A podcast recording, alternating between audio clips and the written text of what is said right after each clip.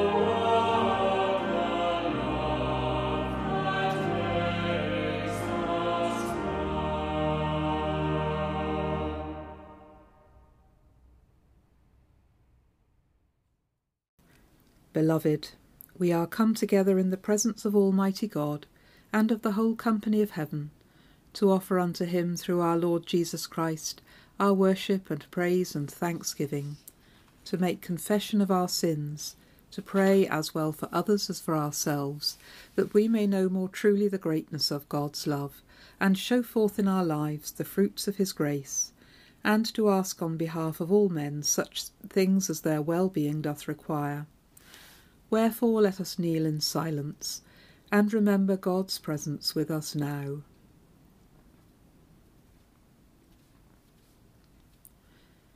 Almighty and most merciful Father, we have erred and strayed from thy ways like lost sheep. We have followed too much the devices and desires of our own hearts. We have offended against thy holy laws. We have left undone those things which we ought to have done and we have done those things which we ought not to have done, and there is no health in us. But thou, O Lord, have mercy upon us miserable offenders. Spare thou them, O God, which confess their faults. Restore thou them that are penitent, according to thy promises declared unto mankind in Christ Jesus our Lord. And grant, O most merciful Father, for his sake, that we may hereafter live a godly, righteous, and sober life, to the glory of thy holy name. Amen. May the Almighty and merciful Lord grant unto you pardon and remission of all your sins, time for amendment of life, and the grace and comfort of the Holy Spirit. Amen. O Lord, open thou our lips, and our mouth shall show forth thy praise. O God, make speed to save us. O Lord, make haste to help us. Glory be to the Father, and to the Son, and to the Holy Ghost, as it was in the beginning, is now, and ever shall be, world without end. Amen. Praise ye the Lord. The Lord's name be praised. Our psalm today is verses from Psalm 139. O Lord, thou hast searched me out and known me. Thou knowest my down sitting and mine uprising. Thou understandest my thoughts long before. Thou art about my path and about my bed, and spiest out all my ways. For lo, there is not a word in my tongue, but thou, O Lord, knowest altogether. Thou hast fashioned me behind and before, and laid thine hand upon me. Such knowledge is too wonderful and excellent for me. I cannot attain unto it. For my reins are thine. Thou hast covered me in my mother's womb. I will give thanks unto thee, for I am fearfully and wonderfully made. Marvellous are thy works, and that my soul knoweth right well. My bones are not hid from thee, though I be made secretly and fashioned beneath in the earth. Thine eyes did see my substance, yet being unperfect, and in thy book were all my members written, which day by day were fashioned, when as yet there was none of them. How dear are thy counsels unto me, O God! O how great is the sum of them! Glory be to the Father, and to the Son, and to the Holy Ghost, as it was in the beginning, is now, and ever shall be, world without end. Amen.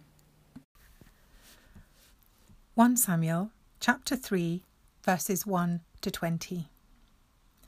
Now the boy Samuel was ministering to the Lord under Eli. The word of the Lord was rare in those days. Visions were not widespread. At that time, Eli, whose eyesight had begun to grow dim so that he could not see, was lying down in his room. The lamp of God had not yet gone out, and Samuel was lying down in the temple of the Lord, where the ark of God was. Then the Lord called, Samuel, Samuel. And he said, Here I am, and ran to Eli and said, Here I am, for you called me. But he said, I didn't call you. Lie down again. So he went and lay down. The Lord called again, Samuel. Samuel got up and went to Eli and said, Here I am, for you called me. But he said, I did not call, my son. Lie down again. Now Samuel did not yet know the Lord, and the word of the Lord had not yet been revealed to him. The Lord called Samuel again a third time, and he got up and went to Eli and said, Here I am, for you called me. Then Eli perceived that the Lord was calling the boy.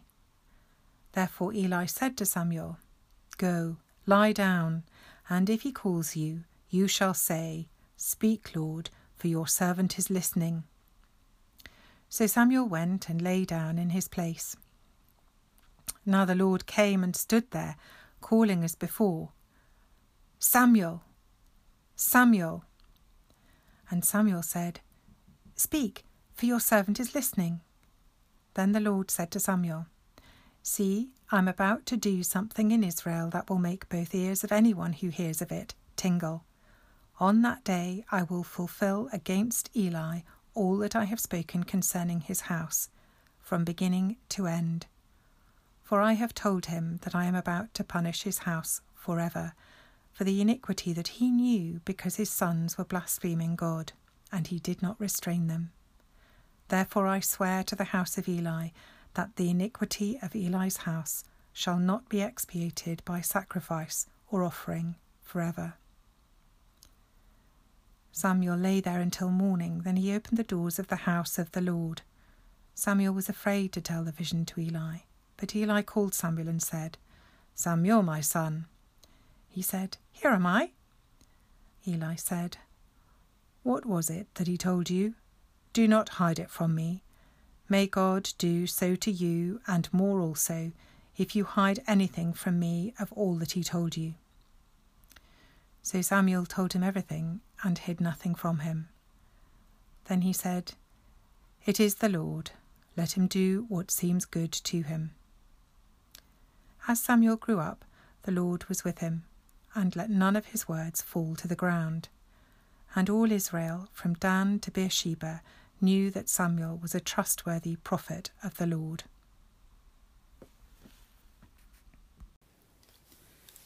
We say the Magnificat together. My soul doth magnify the Lord, and my spirit hath rejoiced in God my Saviour, for he hath regarded the lowliness of his handmaiden.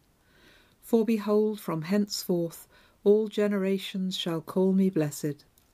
For he that is mighty hath magnified me, and holy is his name. And his mercy is on them that fear him throughout all generations. He hath showed strength with his arm, he hath scattered the proud in the imagination of their hearts. He hath put down the mighty from their seat, and hath exalted the humble and meek. He hath filled the hungry with good things, and the rich he hath sent empty away. He, remembering his mercy, hath holpen his servant Israel, as he promised to our forefathers, Abraham and his seed for ever. Glory be to the Father, and to the Son, and to the Holy Ghost, as it was in the beginning, is now, and ever shall be, world without end. Amen.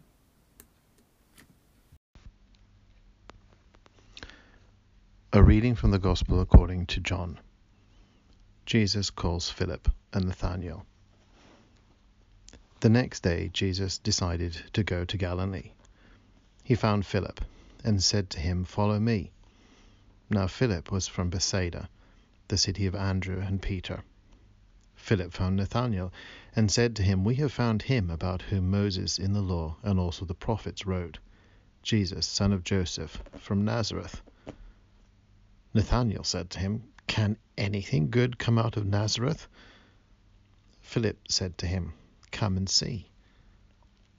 When Jesus saw Nathanael coming towards him, he said of him, Here is truly an Israelite, in whom there is no deceit. Nathanael asked him, where did you come to know me?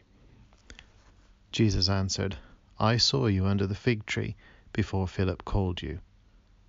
Nathanael replied, Rabbi, you are the Son of God. You are the King of Israel. Jesus answered, Do you believe because I told you that I saw you under the fig tree? You will see greater things than these.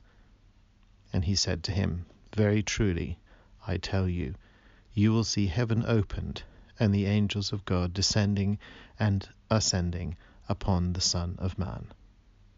This is the word of the Lord. Thanks be to God. We say the Nunc Dimittis together. Lord, now lettest thou thy servant depart in peace, according to thy word. For mine eyes have seen thy salvation which thou hast prepared before the face of all people, to be a light to lighten the Gentiles, and to be the glory of thy people Israel. Glory be to the Father, and to the Son, and to the Holy Ghost, as it was in the beginning, is now, and ever shall be, world without end. Amen. And we say the Apostles' Creed. I believe in God the Father Almighty, maker of heaven and earth, and in Jesus Christ, his only Son, our Lord, who was conceived by the Holy Ghost, born of the Virgin Mary, suffered under Pontius Pilate, was crucified, dead, and buried. He descended into hell. The third day he rose again from the dead. He ascended into heaven, and sitteth on the right hand of God the Father Almighty. From thence he shall come to judge the quick and the dead. I believe in the Holy Ghost, the Holy Catholic Church, the communion of saints, the forgiveness of sins, the resurrection of the body, and the life everlasting. Amen. The Lord be with you. Let us pray. Lord, have mercy upon us. Christ, have mercy upon us. Lord, have mercy upon us. Our Father, who art in heaven, hallowed be thy name. Thy kingdom come, thy will be done on earth as it is in heaven. Give us this day our daily bread, and forgive us our trespasses, as we forgive those who trespass against us. And lead us not into temptation, but deliver us from evil. Amen. O Lord, show thy mercy upon us, and grant us thy salvation. O Lord, save the Queen, and mercifully hear us when we call upon thee. Endue thy ministers with righteousness, and make thy chosen people joyful. O Lord, save thy people, and bless thine inheritance. Give peace in our time, O Lord, because there is none other that fighteth for us, but only thou, O God. O God, make clean our hearts within us, and take not thy Holy Spirit from us. Let us pray. Almighty and everlasting God, who dost govern all things in heaven and earth, mercifully hear the supplications of thy people, and grant us thy peace all the days of our life, through Jesus Christ our Lord. Amen. O God, from whom all holy desires, all good counsels, and all just works do proceed, give unto thy servants that peace which the world cannot give, that both our hearts may be set to obey thy commandments, and also that by thee we, being defended from the fear of our enemies, may pass our time in rest and quietness, through the merits of Jesus Christ our Saviour. Amen. Lighten our darkness, we beseech thee, O Lord, and by thy great mercy defend us from all perils and dangers of this night, for the love of thy only Son, our Saviour Jesus Christ. Amen. In the name of God, Father, Son, and Holy Spirit. Amen. This is the season of Epiphany in the calendar of the Church. It's part of the greater Christmas season, which goes on until Candlemas on February the 2nd. So if you've still got your decorations up, you shouldn't feel in any hurry to pack them away. Epiphany literally means shining forth or revelation. It starts with the story of the Magi, for whom a shining star in the heavens leads them to the revelation of a child born to be king.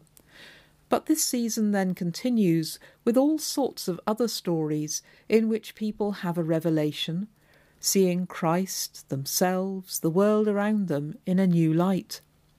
Their epiphanies the moments when the light bulb goes on in their heads, when the penny drops.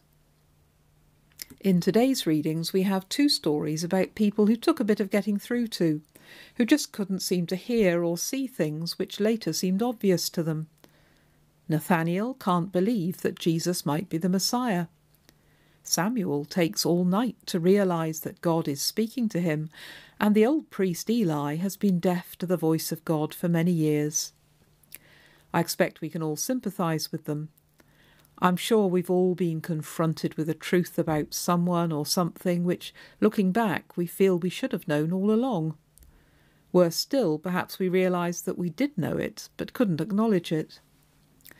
This pandemic has been one wake up call after another, a time which seems to have caught many people napping again and again and again, failing to take seriously enough the warning signs and the risks, despite the fact that emergency planners have been warning of the danger of pandemics for decades. Why didn't we want to heed the possibility that something like this might happen? The reluctance to see and to hear what's right in front of us isn't limited to pandemics, of course. We've all experienced it in other ways too. Why didn't we spot the warning signs of a relationship that was getting into difficulties? Why didn't we take notice of the niggling symptoms that later turned out to be a serious illness? On a positive note, Many people take years and years to realize that they're being called to a particular career, vocation, or ministry.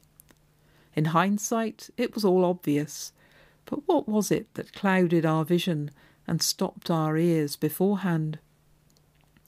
In Nathanael's case, it seems to be prejudice that gets in the way of him seeing the truth about Jesus. A Messiah from Nazareth? You've got to be joking, he says to his friends. We're not sure why Nazareth seemed so dodgy to him, but presumably people at the time would have understood very well.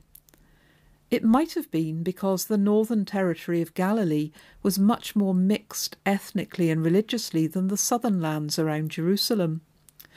It was also where the majority of the occupying Roman soldiers were stationed, forcing the people into greater collaboration with them. Or perhaps Nazareth just had a bad reputation, a backwater, Hicksville place people wanted to avoid. Whatever it was, though, Nathaniel seems convinced that Nazarenes are not Messiah material, and he can't get past that. It's only when he meets Jesus that he realizes his mistake. This man knows him, somehow, even better than Nathaniel knows himself, because he sees Nathaniel's potential as a disciple, something which was way off Nathaniel's radar. The story of Eli and Samuel is a more complex tale, and a sadder one. Eli was the old priest at the shrine of Shiloh, where the Ark of the Covenant was kept. He had two adult sons who should have followed him as priests in this important position, because priesthood was hereditary. But they've gone off the rails. They're abusing their positions and stealing the offerings. Eli knows this at some level, but he's never quite found the courage or energy to confront them. In the end, of course, they're responsible for themselves, but at least Eli could have tried to influence them, and it seems he hasn't. The message God gives to Samuel is grim. It's the end of the road for Eli's household. His sons will eventually be killed in battle, and Eli himself will die of sorrow. No wonder Samuel seems reluctant to pass this message on. But Eli finds the courage, at least and at last, to urge Samuel to tell him the truth, no matter what it is and by doing that he teaches Samuel a vital lesson which he'll need to draw on often in the future that the truth, however painful, can't be avoided forever. Samuel will go on to be one of Israel's most important prophets, instrumental in the lives of King Saul and King David. He will often be called by God to challenge them, and those who challenge kings need all the courage they can muster. I like to hope that Eli took some comfort in seeing that for all his failures, he was able to play some part in God's work in preparing Samuel for his role. And that's what it's about God's work. Because it's most often where the pain is and where the mess is that God is. We see this in Jesus above all, born in a dung strewn stable growing up in that dodgy town of Nazareth, dying on a cross alone and reviled, looking to all the world as if he's failed.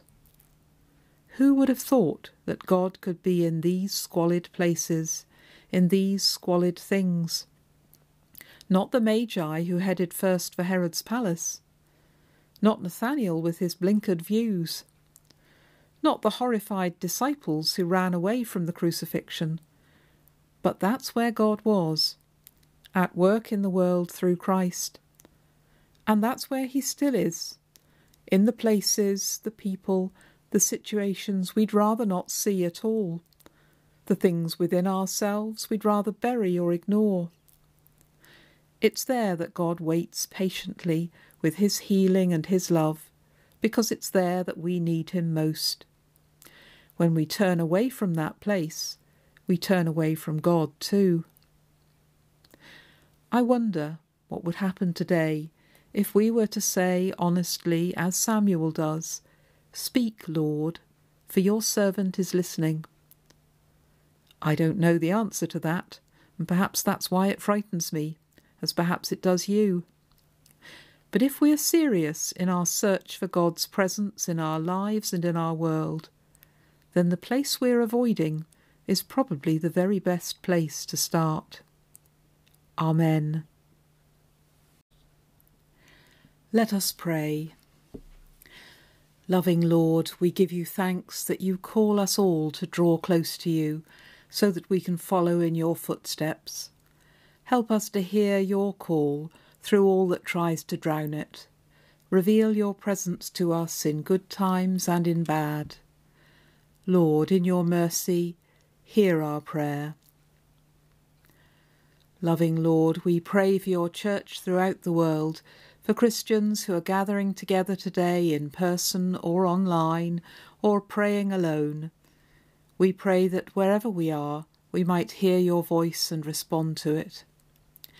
Bless and sustain our bishops James and Simon, our Archdeacon Julie, and all who bear the weight of responsibility in the Church. Give them wisdom and courage in all they do. Lord, in your mercy, hear our prayer. Loving Lord, we pray for your world. We pray especially for the United States this week as they prepare for the inauguration of a new president, that there will be a peaceful transition of power. We pray for healing of division in the weeks and months to come, for integrity and clarity of vision. We pray too for nations where the response to coronavirus is hampered by poverty or war. We pray especially for Yemen and Sudan, and for all who live in refugee camps where medical care is scarce. Lord, in your mercy, hear our prayer. Loving Lord, we thank you for our community and for all the small scale initiatives which help to bring people together. We pray for our Know Your Neighbours network. We thank you for all who've been blessed by the connections it has made between people. We pray for our schools, for their work with children who are in school and those who are homeschooling. We pray for energy and a sense of peace for teachers and teaching assistants and all who work in schools, and for parents trying to help their children learn at home. We pray that they will know that you care about the children they're working for just as much as they do. Lord, in your mercy, hear our prayer. Loving Lord, we pray for our families, friends, and neighbours, for those we care for and those who care for us. We pray for those we're separated from because of COVID, for those we're anxious about asking that you'd help us to put them into your hands. We pray especially for all who are sick, for those who are anxious or lonely or weighed down with care. We hold them before you in a moment of silence.